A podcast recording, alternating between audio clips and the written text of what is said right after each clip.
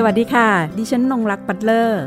นี่คือพื้นที่ของคนชอบอ่านและชอบแชร์ ที่จะทำให้คุณไม่ต้องหลบมุมอ่านหนังสืออยู่คนเดียว แต่จะชวนทุกคนมาฟัง และสร้างแรงบันดาลใจในการอ่านไปพร้อมๆกัน กับหลบมุมอ่านค่ะ วันนี้ดิฉันอยู่กับอาจารย์ตวงทิพย์พรมเขต อาจารย์ประจำภาควิชาประวัติศาสตร์ คณะอักษรศาสตร์ มหาวิทยาลัยศิลปากร วิทยาเขต พระราชวังสนามจันทร์จังหวัดนครปฐมอาจารย์เป็นผู้เขียนหนังสือดีปา นูซันตาราไอดิตกับพรรคคอมมิวนิสต์อินโดนีเซียก่อนที่เราจะคุยกับอาจารย์นะคะดิฉันขอแนะนำให้กับคุณผู้ฟังได้รับทราบถึงก่อนว่าทาง ดีปา นูซันตาราไอดิตเนี่ยคือใครนะคะ จะเกริ่นให้คร่าวๆก่อนที่เราจะคุยกับอาจารย์นะคะเป็นข้อมูลให้กับทางคุณผู้ฟังของเราวันนี้ เนื่องจากผลงานเล่มนี้เนี่ยเป็นงานวิชาการด้วยนะคะนะสำหรับไอดิตนะคะเป็นเลขาธิการพรรคคอมมิวนิสต์อินโดนีเซีย หรือเปกาอีนะคะโดยระหว่างปี 1951 ถึง 1965 เขาเป็นผู้นำพรรคคอมมิวนิสต์ที่ร่วมสมัยกับคนอื่นๆ อาทินะคะคุณทรงนพคุณและคุณเจริญวรรณงามของไทย จินเปงของมาลายา และเติ้งเสี่ยวผิงของจีนนะคะวัยหนุ่มของไอดิตนะคะเป็นคนหนุ่มไฟแรง มีการศึกษาค่อนข้างดี เริ่มต้นทำงานจากการเป็นบรรณาธิการของบินตังเมอร่านะคะวารสารประจำของพรรคชีวิตทางการเมืองของเขามีสีสันและน่าสนใจมาก ๆ ค่ะ โดยมาจากครอบครัวที่พอจะมีฐานะนะคะ แต่ ตอนนั้นบ้านเกิดของเขาคือบริตุงในเกาะสุมาตราค่อนข้างยากจน ไอดิกและเพื่อนค่ะ จึงเป็นกรรมกรนะคะในอุตอุตสาหกรรมเหมืองแรกของเจ้าอาณิเจ้าอาณานิคมดัตช์ แล้วก็ถูกขูดรีดนะคะ ได้รับค่าแรงที่ไม่เป็นธรรม นอกจากนี้ไอดิตเองยังผ่านประสบการณ์การเมืองในช่วงสงครามมหาเอเชียบูรพา เคยเป็นผู้นำกลุ่มคนหนุ่มเคลื่อนไหวใต้ดินต่อต้านญี่ปุ่น และเข้าร่วมกับพรรคคอมมิวนิสต์อินโดนีเซียในเวลาต่อมานะคะ เดี๋ยวรายละเอียดอื่นๆเนี่ยเราจะคุยกับทางผู้เขียนหนังสือเล่มนี้ ซึ่งก็คืออาจารย์ตวงทิพย์พรมเขตนะคะ ก่อนอื่นเลยเนี่ยเดี๋ยวต้องเรียนก่อนเมื่อสักครู่เนี่ยนะคะ ข้อมูลที่อ่านเมื่อสักครู่นี้เอามาจากเพจของสำนักพิมพ์ Illumination Editions นะคะ ทีนี้ละค่ะประเด็นที่เราจะคุยกับอาจารย์ตวงทิพย์ในวันนี้นะคะก็คือ เนื่องจากงานเขียนเล่มนี้ส่วนหนึ่งนะคะปรับปรุงมาจากวิทยานิพนธ์ปริญญาโทเรื่องแนวคิดและยุทธศาสตร์ทางการเมืองของ DN i d i t ในช่วงปีคศ 1951 ถึง 1965 นะคะของวิทยานิพนธ์เล่มนี้เป็นของภาควิชาประวัติศาสตร์ คณะอักษรศาสตร์ จุฬาลงกรณ์มหาวิทยาลัย ในฐานะอาจารย์เองเป็นผู้หญิงนะคะ ต้องมีคำถามนิดนึงว่าเอ๊ะทำไมถึงสนใจศึกษาเรื่องราวซึ่งมันค่อนข้างจะมีความเข้มข้นทางด้านประวัติศาสตร์การเมือง โดยเฉพาะอย่างยิ่งตัวบุคคลในประวัติศาสตร์ เป็นถึงเลขาธิการพรรคคอมมิวนิสต์อินโดนีเซียตรงนี้อยากให้อาจารย์ช่วยเล่าถึงหน่อยค่ะค่ะ ก็จริงๆ ตัวเองสนใจประวัติศาสตร์อินโดนีเซียเนี่ยมันอาจจะมาจากสองสาเหตุหลักนะคะ ก็คือว่า สาเหตุแรกนี่คือตอนสมัยปริญญาตรี คือการเรียนในโครงการเอเชียออกเฉียงใต้ศึกษาของคณะสังคมศาสตร์มหาวิทยาลัยเกษตรศาสตร์นะคะ ตอนนั้นเรียนกับอาจารย์อรอนงค์ ทิพย์พิมลจริงๆอาจารย์เป็นเป็นอาจารย์ที่สอนอยู่ภาควิชาประวัติศาสตร์ มหาวิทยาลัยธรรมศาสตร์นะคะ แต่ว่าอาจารย์เป็นอาจารย์พิเศษที่ที่โครงการค่ะอาจารย์สอนประวัติศาสตร์อินโดนีเซีย แล้วก็ คือมันมีให้เรียนหลายอย่างมากเรียนการเมืองเรียนเศรษฐกิจเรียนวรรณกรรม ก็เลยรู้สึกว่าอินโดนีเซียค่อนข้างน่าสนใจ โดยเฉพาะประวัติศาสตร์การเมืองเนี่ยเพราะว่าคือถ้าพูดอธิบายง่าย ๆ คือประวัติศาสตร์การเมืองอินโดนีเซียตั้งแต่หลัง 1945 เป็นต้นมาเนี่ยมันค่อนข้างมีสีสันแล้วก็วุ่นวายมากนะคะ เพราะว่าอยู่ช่วงอยู่ในช่วงที่อินโดนีเซียเพิ่งจะเพิ่งประกาศเอกราช แล้วก็มีการทำสงครามปฏิวัติอินโดนีเซียต่อนะคะ แล้วก็ทศวรรษ 1950 เนี่ย เป็นช่วงเวลาที่อินโดนีเซียอยู่ในช่วงของการสร้างชาติ นะคะสร้างชาติอินโดนีเซียคือชาติใหม่เนี่ยคราวนี้เนี่ยประวัติศาสตร์การเมืองในช่วงเวลานี้มันมันค่อนข้างน่าสนใจ เพราะว่ามันมีหลายกลุ่มที่ขัดแย้งกันมากนะคะแล้วก็ประธานที่บดีสุกาโนเองเนี่ยต้องปณีประนอมกับหลายกลุ่มการเมืองมาก ไม่ว่าจะชาตินิยมก็ดีกลุ่มที่เรียกร้องให้เป็นรัฐอิสลามก็ดีนะคะกลุ่มศาสนา หรือกลุ่มพรรคคอมมิวนิสต์อินโดนีเซียเนี่ยซึ่ง ต่อมาจะมีอิทธิพลมากแล้วก็รู้สึกว่าเออช่วงนี้มันน่าสนใจมากขณะเดียวกันมันก็อยู่ในช่วงของสงครามเย็นกำลังเริ่มต้นค่ะ ส่วนตัวก็สนใจประวัติศาสตร์การเมืองมาก แล้วก็ส่วนเหตุผลที่สนใจประเด็นฝ่ายซ้ายอินโดนีเซียเนี่ยจริง ๆ มันอาจจะ มาจากเหตุการณ์หนึ่ง ซึ่งสังคมไทยอาจจะรู้จักกันน้อย พอสมควรนะคะ อาจจะไม่เป็นที่แพร่หลายมาก มันคือเหตุการณ์ในชื่อชื่อว่าเกสตาปู ปี 1965 ค่ะอธิบายง่ายๆก็คือว่าเหตุการณ์นี้เนี่ยมันมันเป็นเหตุการณ์ที่มีกองกำลังกลุ่มหนึ่งนะคะทหารชั้นผู้น้อยเนี่ยในอินโดนีเซียเนี่ยพยายามจะก่อรัฐประหารขึ้นนะคะ แต่ว่า มาก่อไม่สำเร็จนะคะ แล้วก็มีการรัฐประหารซ้อนคนที่ขึ้นมาจัดการความสงบเรียบร้อยในตอนนั้นเนี่ยคือนายพลซูฮาโต ซึ่งจะเป็นประธานธิบดีคนถัดมานะคะ ความน่าสนใจก็คือว่าซูฮาโตเนี่ยบอกว่าพรรคคอมมิวนิสต์อินโดนีเซีย ซึ่งตอนนั้นเนี่ยเป็นพรรคที่มีอิทธิพลมากที่สุดมีบทบาทนะคะ บอกว่า อยู่เบื้องหลังเหตุการณ์ครั้งนี้ค่ะนำมาสู่การปราบปรามคอมมิวนิสต์ที่รุนแรงมากในเคสของประวัติศาสตร์อินโดนีเซียนะคะ มีการประเมินว่ามีคนถูกสังหารเนี่ยร่วมล้านคน แล้วก็เหตุการณ์การกวาดล้างพรรคคอมมิวนิสต์เนี่ยเกิดตั้งแต่ 1965 66 67 คือมันต่อเนื่องกัน จุดที่สนใจเรื่องฝ่ายซ้ายมันเกิดจากเหตุการณ์นี้ค่ะ เพราะว่าตอนนั้นรู้สึกจริงๆ ถ้าจะพูดมันอาจจะไม่ค่อยดูเป็นวิชาการก็คือเรารู้สึกเห็นใจ ว่าเอ๊ะทำไมมันถึงมีการปราบขนาดนี้ แล้วก็มีการตั้งคำถามว่าทำไมมันเกิดความรุนแรงได้เยอะขนาดนี้กับเคสของอินโดนีเซียเป็นหลัก เราก็เลยเริ่มสนใจประวัติศาสตร์ฝ่ายซ้าย โดยเฉพาะเรื่องพรรคคอมมิวนิสต์จากเหตุการณ์ครั้งนี้ค่ะคราวนี้ก็สืบเรื่องต่อนิดหนึ่งก็คือว่า พอเราสนใจเรื่องเหตุการณ์นี้เรื่องการปราบคอมมิวนิสต์เนี่ยเราก็ลองไปค้นดูเหตุการณ์ดูหลักฐานนะคะ ปรากฏว่าผู้นำพรรคคอมมิวนิสต์ในเวลานี้ก็คือคนที่ อยู่ในหนังสือเล่มนี้ค่ะคือดีปา นูซันตาราไอดิตหรือเราจะเรียกว่าไอดิตก็ได้นะคะ เป็นผู้นำก็เลยเป็นอีก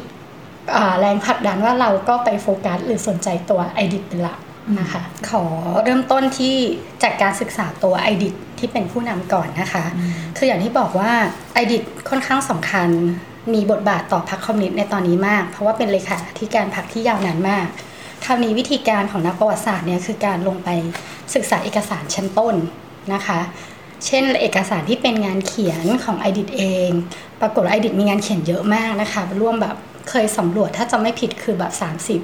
40 50 ชิ้นนะคะหลักงานเขียนเยอะแล้วก็ลงไปดูพวกเอกสารการประชุมของพรรคคอมมิวนิสต์เอง ซึ่งส่วนใหญ่มันเป็นภาษาอินโดนีเซียนะคะ ก่อนที่จะลงไปดูหลักฐานพวกนี้ได้เนี่ย มันเริ่มต้นจากการที่เราต้องเรียนภาษาอินโดนีเซียก่อน อันนี้เป็นเรื่องใหม่มากสำหรับตัวเอง เพราะว่าตอนปริญญาตรีเนี่ยมันไม่ได้มีบังคับให้เราเรียน เราก็ต้องไปเรียนเหมือนเรียนเสริมจากข้างนอกเอานะคะ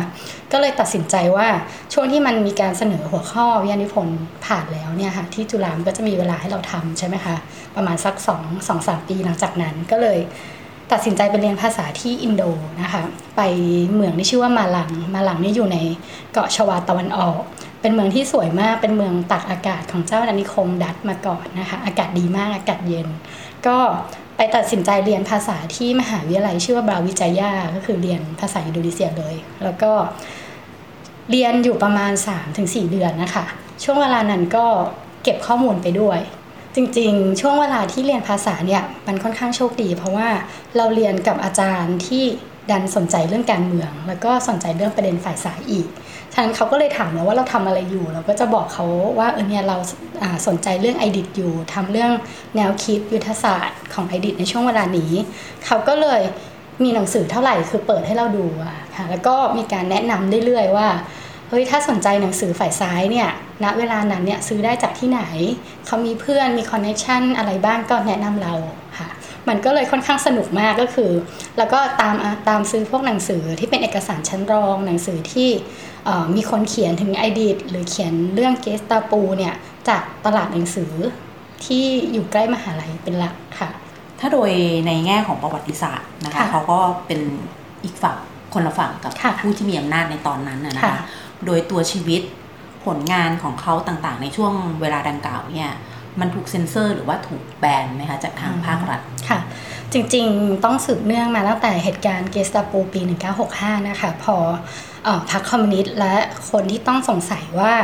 พรรคฝ่ายคอมมิวนิสต์ถูกปราบนะคะ อย่างที่บอกว่ายอดการปราบเนี่ยมีตั้งแต่มีการประเมินไว้ตั้งแต่แสนคนหรือนับนับล้านคนเนี่ยปรากฏว่าเรื่องของพรรคคอมมิวนิสต์อินโดนีเซีย แล้วก็ไอดิตเนี่ยมันถูกปิด คือถูกกวาดล้างไปด้วยอะค่ะ งานเขียนอะไรทุกอย่างก็ถูกกวาดล้างนะคะ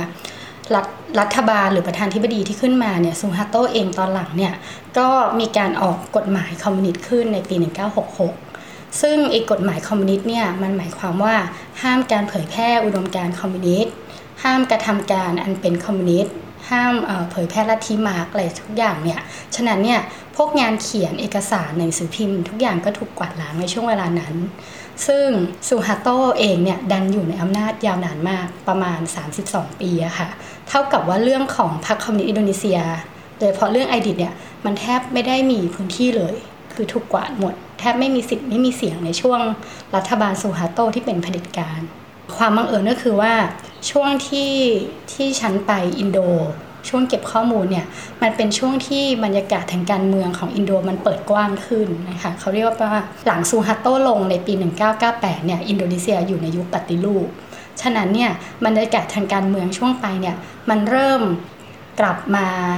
หาหนังสือที่เขียนเกี่ยวกับฝ่ายสายได้ง่ายขึ้นนะคะขณะเดียวกันเนี่ยสำนักพิมพ์ดัง ๆ หรือสำนักพิมพ์ที่นำเสนอ หนังสือทางการเมือง เช่น Tempo วารสารทางการเมืองก็ดีเนี่ยเริ่มมีการตีพิมพ์ เรื่องของฝ่ายสายหรือขบวนการฝ่ายสายมากขึ้น เรื่องไอดิทก็ถูกกลับมาพูดถึงได้ เราก็เลยได้เป็นจังหวะพอดีก็คือว่าเราก็เลยได้ไปเก็บงานพวกที่มันพูดถึงไอดิทเนี่ยหรือพักคอมมิวนิสต์ในช่วงเวลานี้ได้พอดี ก็ทำให้ข้อมูลมันมันมันเต็มมากขึ้นค่ะ อืมนะคะโอ้ฟังอาจารย์เล่านี่ก็ ไม่ง่ายเลยแต่จังหวะโคตรดีเลยบอกว่าจังหวะดีมากเลยในช่วงที่ไปเรียนภาษาแล้วก็ไปได้อาจารย์ที่สนใจด้านนี้ด้วยนะคะรวมถึงได้เห็นการเล่าถึงบรรยากาศในช่วงของมีการเซ็นเซอร์ มีการกวาดล้างต่างๆ 32 ปีที่ใช้เวลาในการที่จะเรียกได้ว่ากำจัดอีกฝ่ายนะคะก็ต้องเรียกแบบนั้นเลยละกัน ทีนี้ค่ะในฐานะที่อาจารย์เป็นผู้หญิงเอง อยากจะให้เล่าถึงความเป็นไอเดียลแมนนะคะ ของไอดิกนะคะว่าในความรู้สึกส่วนตัวที่ได้ลงศึกษาชีวิตของเขาแล้วเนี่ยภาพสะท้อนหรือว่าคนในประเทศนะคะ อาจจะทั้งสองฝั่งก็ได้แล้วก็รวมถึงจริง ๆ ก็อยากฟังทางฝั่งเสียงของสมาชิกพรรคต่างๆ ของเขาด้วยนะคะว่าคนในประเทศเนี่ยมองเขาในฐานะฮีโร่หรือว่ามองเขาในมิติใดอะคะ่ะอืมงั้นขอตอบส่วนที่เริ่มจากตัวเองก่อนนะคะ คือ พอเราลงไปศึกษาแนวคิดหรือศึกษางานของไอดิตเป็นหลักเนี่ยรวมถึงงานของพรรคคอมมิวนิสต์ในช่วงเวลานี้เนี่ยอย่างที่บอกว่าไอดิตเป็นเลขาธิการพรรคอยู่ถึง 14 ปีนะคะ 1951ถึง1965 เนี่ยสิ่งที่เจอเลยเวลาอ่านหลักฐานเนี่ยก็คือเป็นคนที่มุ่งมั่นกับพรรคมาก คือมุ่งมั่นทุ่มเทอะค่ะหลาย ๆ อย่างเนี่ยมันอยู่ในวิธีคิดที่พรรคคอมมิวนิสต์เนี่ยต้องระดมมวลชนเยอะ ในการสนับสนุนพรรคตัวเองนะคะ เราจะเจอวิธีคิดของอดีตที่ทำยังไงนะที่คนจะเข้าร่วมพรรคเยอะนะคะ เช่นสมมุติปี 1955 เนี่ย เป็นปีที่อินโดนีเซียมีการเลือกตั้งครั้งแรกนะคะอดีตขึ้นมาเป็นผู้นำพรรคแล้วล่ะ ความน่าสนใจคือช่วงเวลานี้เนี่ยเขาจะทำยังไงให้คนรู้สึกว่ามาเลือกพรรคคือพรรคคอมมิวนิสต์เนี่ยลงเสนอตัวเป็นพรรคการเมืองนะคะะ เสนอตัวให้ประชาชนเลือกนะคะ ปรากฏว่าช่วงเวลานี้มีการผลักดันทำเขาเรียกการ์ตูนการเมืองค่ะออกมาประมาณ 10 คอลัมน์ แล้วก็บอกว่าจะต้องเลือกยังไง อย่าลืมนะเลือกวันนี้ มีการทำการ์ตูนการเมืองที่ผู้นำเนี่ยตัวเรื่องตัวเอกของเรื่องก็คือตัวไอดิตนี่แหละ ลงไปแจกจ่ายความรู้นะคะ ลงไปเข้าถึงมวลชนมีกรณีของผู้หญิงด้วยก็คือว่า ตอนนั้นเนี่ยพักก็พยายามจะดึงให้ผู้หญิง คือผู้หญิงก็มีสิทธิ์เลือกตั้งครั้งแรกเหมือนกันเนี่ยเลือกตัวเองนะคะจำได้ว่ามีการ์ตูนช่องหนึ่งเราเห็นแล้วสึกประทับใจมากเขาก็บอกว่าเป็นตัวละครคือไปบอกผู้หญิงว่าอ่าอย่าลืมนะ เลือกเราด้วยในวันนี้นะคะ ในกลางน่าจะเป็นเดือนกันยายน 1955 เนี่ย แล้วก็มีการบอกว่าถ้าเป็นผู้หญิงที่เพิ่งคลอดลูกเนี่ย ก็ สามารถให้สมาชิกพักที่เป็นผู้หญิงเนี่ยหรือแนวร่วมพักที่เป็นผู้หญิงเนี่ยช่วยดูแลบุตรหลานของคุณได้นะ ในระหว่างที่คุณไปไปลงไปกาเสียงค่ะไปเลือกตั้งเนี่ยก็ตอนนั้นก็เห็นว่าเออน่าสนใจจัง เพราะว่าการเลือกตั้งเป็นอะไรที่ใหม่มากใช่ไหมคะแล้วก็พักคอมเมนต์ในช่วงอดิตเนี่ยให้ความสำคัญกับเรื่องนี้มาก แล้วก็จะเห็นวิธีคิดที่ค่อนข้างทันสมัยมาก นะคะ หรือว่ามีช่วงหนึ่งก็คือช่วง 1964เนี่ยเป็นช่วงปลายอดีตแล้วล่ะแต่ว่าเป็นช่วงเวลาที่พรรคคอมมิวนิสต์ในช่วงเวลานี้นะระดมมวลชนชาวนาเยอะมากไอดิตเองเขาถึงกับส่งคนหรือเป็นสมาชิกพรรคเนี่ยลงคล้ายไปทำวิจัยอะคะ่ะไปเก็บข้อมูลในในชนบทว่าชาวนาเนี่ยมีปัญหาอะไรบ้างช่วงเวลานี้นะคะ เหมือนทำไปทำดีเซิร์ตเลย ส่งคนพวกนี้เนี่ยไปกินนอนกับชาวนา แล้วก็ ต้องมารายงาน คืออดีตลงไปฟังฟังปัญหาด้วยตัวเอง อันนี้เป็นส่วนที่รู้สึกว่าค่อนข้างชื่นชม เห็นแล้วรู้สึกเออเป็นคนทุ่มเทมากนะคะ กับคำถามอีกอีกคำถามหนึ่งที่บอกว่าคนอินโดนีเซียมองไอดิตยังไงใช่ไหมคะ เป็นฮีโร่ไหม อันนี้ตอบตอบยากมาก แอบตอบยาก เพราะว่าอย่าลืมว่าภาพของคอมมิวนิสต์รวมถึงไอดิตเนี่ย มันถูกทำให้เป็นผู้ร้ายในเคสของเกสตาปูปี 1965 ในในฐานะที่อยู่เบื้องหลังความพยายามรัฐประหารใช่ไหมคะภาพจำก็เลยว่าช่วงซูฮาโตเนี่ยมันมีการสร้างภาพให้ให้พรรคคอมมิวนิสต์รวมถึงไอดิตเนี่ยเป็นผู้ทรยศ มีการทำหนังทำภาพยนตร์ทำออบอกในหนังสือแบบเรียนว่านี่คือแบบคนทรยศนะพรรคคอมมิวนิสต์เนี่ยฉะนั้นเนี่ย บางส่วนของคนอินโดนีเซียที่เขาเติบโตมาภายใต้บรรยากาศแบบนี้ค่ะแบบแบบภาพคอมมิวนิสต์เป็นปีศาจเนี่ย ส่วนหนึ่งแน่นอนว่ามันไม่ได้จะ happy เท่าไหร่อยู่แล้วนะคะอ่าค่ะ แต่ว่าถ้ามองในมุมของคนที่เป็นสมาชิกพรรคเองเนี่ย หรือว่าญาติพี่น้องพี่ชายลูกหลานของไอดิตเองเนี่ย ตอนหลังเนี่ยหลังจากที่ซูฮาโตลงเนี่ยในปี 1998 เนี่ยเขาก็มีวิธีการหรือคือมีความพยายามที่จะรื้อฟื้นหรือเขียนถึงไอดิตใหม่ ผ่านงานเขียนที่รู้สึกว่าต้องกลับมาพูดถึงความสำคัญของไอดิตมากขึ้น อาจจะแง่ของการเชิดชู หรือการพยายามต่อสู้กับแนวคิดที่ว่าไอดิตดูเป็นผู้ร้ายมากขึ้นนะคะ ถ้ามองในมุมของคนอินโดนีเซียนะคะแสดงว่าในตอนนี้ ถือว่าการที่ได้เข้าถึงข้อมูลเขาก็เป็นการเปิดพื้นที่นะให้คนได้เข้าไปเรียนรู้ชีวิตแล้วก็ประวัติของเขารวมถึงการเคลื่อนไหวในช่วงเวลานั้นของทางพรรคคอมมิวนิสต์ของอินโดนีเซียด้วยนะคะคะเมื่อสักครู่อาจารย์ได้พูดถึงเรื่องของสิทธิสตรี มาเกริ่นมานิดนึงพูดถึงว่าผู้หญิงได้รับสิทธิในการเลือกตั้งด้วยนะคะและในหนังสือนะคะในเล่มนี้มันจะมีภาพหนึ่งนะคะที่ไอดิตกล่าวสุนทรพจน์แก่กลุ่มขบวนการสตรีอินโดนีเซีย ในจาการ์ตาเมื่อปี 1962 ค่ะ ซึ่งอยากจะให้อาจารย์ช่วยขยายความหน่อยว่าในส่วนของไอดิตเองเนี่ยเขาเห็นถึงความสำคัญของขบวนการสตรีอย่างไรบ้างในช่วงเวลานั้นในบริบทแม้แต่ผู้หญิงซึ่งเป็นสมาชิกของพรรคเอง หรือคนที่ไม่ได้ร่วมสนับสนุนเป็นไม่ได้ร่วมสนับสนุนพรรคอะค่ะจริงๆไอดิตกับพรรคคอมมิวนิสต์อินโดเนี่ยให้ความสำคัญกับ ขบวนการสตรีมาก หรือพยายามจะสร้างฐานมวลชน ฐานแนวร่วมนะคะจากกลุ่มผู้หญิงเป็นหลักนะคะ อย่างที่บอกว่าถ้ามองในมุมของพรรคคอมมิวนิสต์เนี่ยสตรีอินโดนีเซียหรือผู้หญิงเนี่ยมีความหมายในฐานะที่เป็นแนวร่วมพรรคนะคะช่วงเวลาทศวรรษ 1960 เนี่ยเป็นช่วงที่พรรคเนี่ยพยายามจะขยายฐานให้ได้มากที่สุดนะคะ พื่อสนับสนุนตัวตัวพักเอง ผู้หญิงก็เป็นเหมือนจุดมุ่งหมายหลักที่พักดึงเข้ามาทำงานให้กับตัวเองนะคะมันมีการบันทึกเองเอาไว้นะคะ จากไอดิตเองเหมือนกันก็คือจากการที่ไปพูดกล่าวสุนทรพจน์ในวันสตรีนะคะ มีการบอกว่าในปี 1962 เนี่ยพักมีสมาชิกที่เป็นสตรีถึง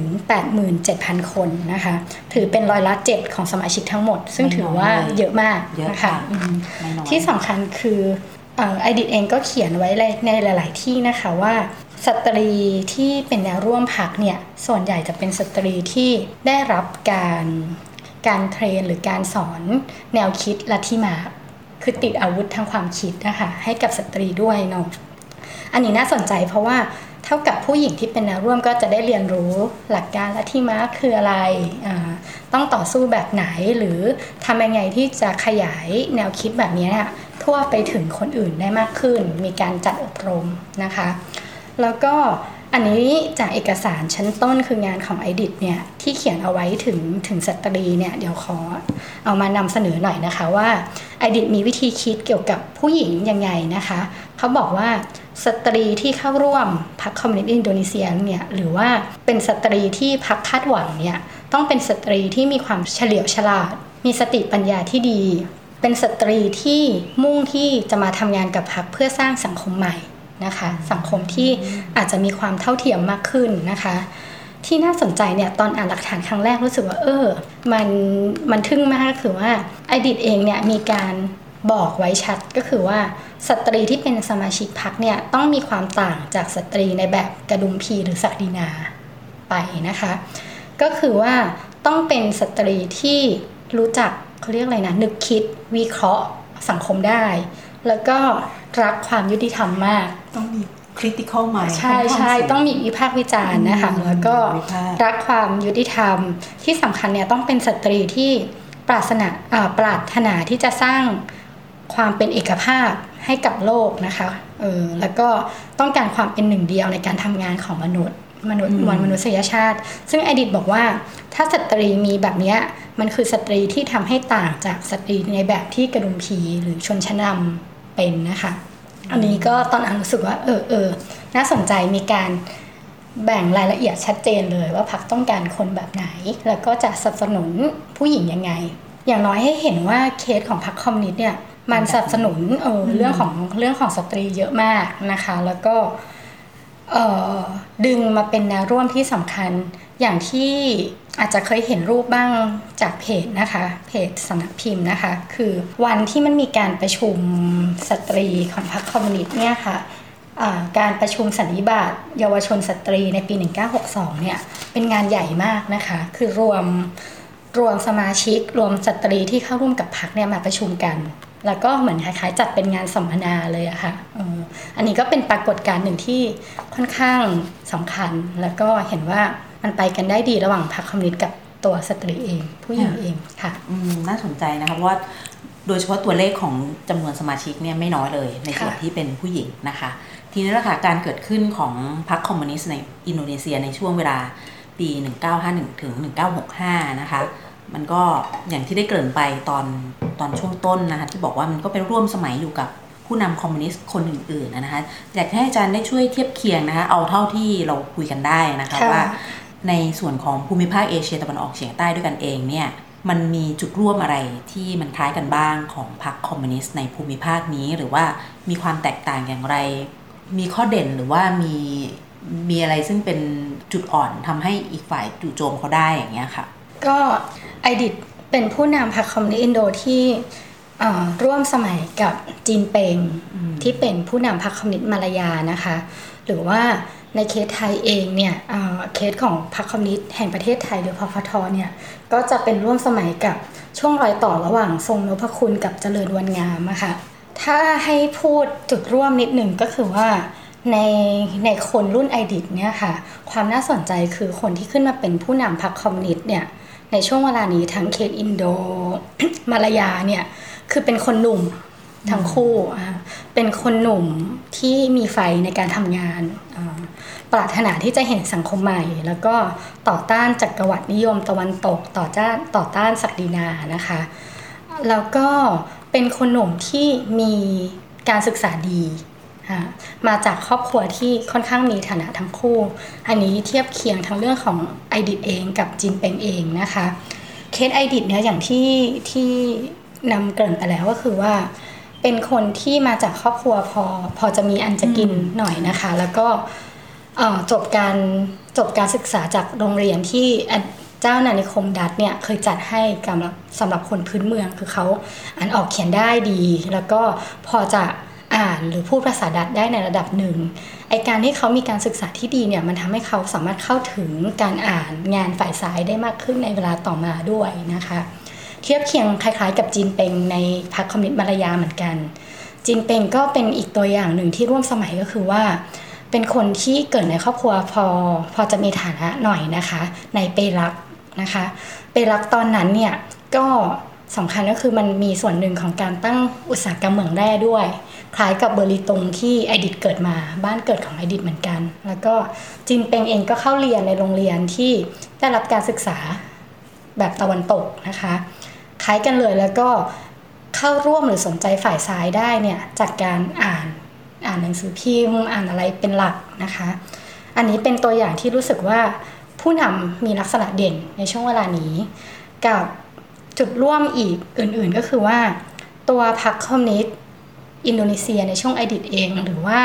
พคทพรรคคอมมิวนิสต์แห่งประเทศไทยเองเนี่ยมันมีลักษณะของการวิพากษ์สังคมคล้ายคลึงกันนะคะ คือการวิพากษ์สังคมในแบบเหมาเจ๋อตุงก็คือบอกว่ามันเป็นกึ่งเมืองขึ้นกึ่งศักดินา อันนี้เห็นชัดเลยนะคะ การบอกว่าเป็นกึ่งเมืองขึ้นกึ่งศักดินา หมายความว่าพรรคคอมมิวนิสต์ทั้งสองที่เนี่ยมีหมุดหมายชัดว่า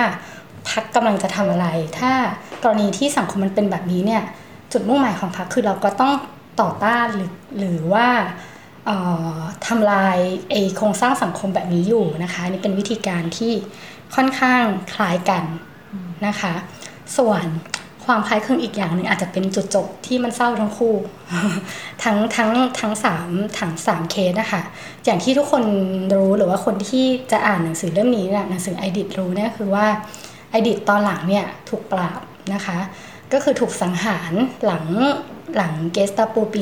1965 เนี่ยไม่กี่เดือนนะคะ น่าจะเป็นเดือนพฤศจิกายน 1965 ถ้าจะไม่ผิดก็ถูกสังหารโดยโดยทหารกลุ่มที่กลุ่มหนึ่งนะคะเคสจีนเปงเนี่ยพรรคคอมมิวนิสต์มาลายาตอนหลังเนี่ยถูกอังกฤษณเวลานั้นเนี่ยค่ะประกาศภาวะฉุกเฉิน ก็เลยทำให้พรรคคอมมิวนิสต์มาลายาเองเนี่ยจับอาวุธสู้แล้วก็มีการต่อสู้กัน จนในท้ายที่สุดเนี่ย อังกฤษเองก็กวาดล้างหนักนะคะ รัฐบาลมาลายาด้วยเนี่ยสุดท้ายพรรคคอมมิวนิสต์มาลายาที่มีจินเปงเป็นผู้นำเนี่ยต้องข้ามแดนค่ะมาอยู่ในไทยมาเคลื่อนไหวในกรณีของอยู่ที่เบตงก็ดีนะคะ หรือว่าอยู่มีฐานหลักอยู่ในเขาน้ำค้างที่สงขลาก็ดี เคสจินเปงเนี่ยอยู่ในไทยจนเสียชีวิต คือไม่ได้กลับไปมาลายาอีก อันนี้อาจจะเป็น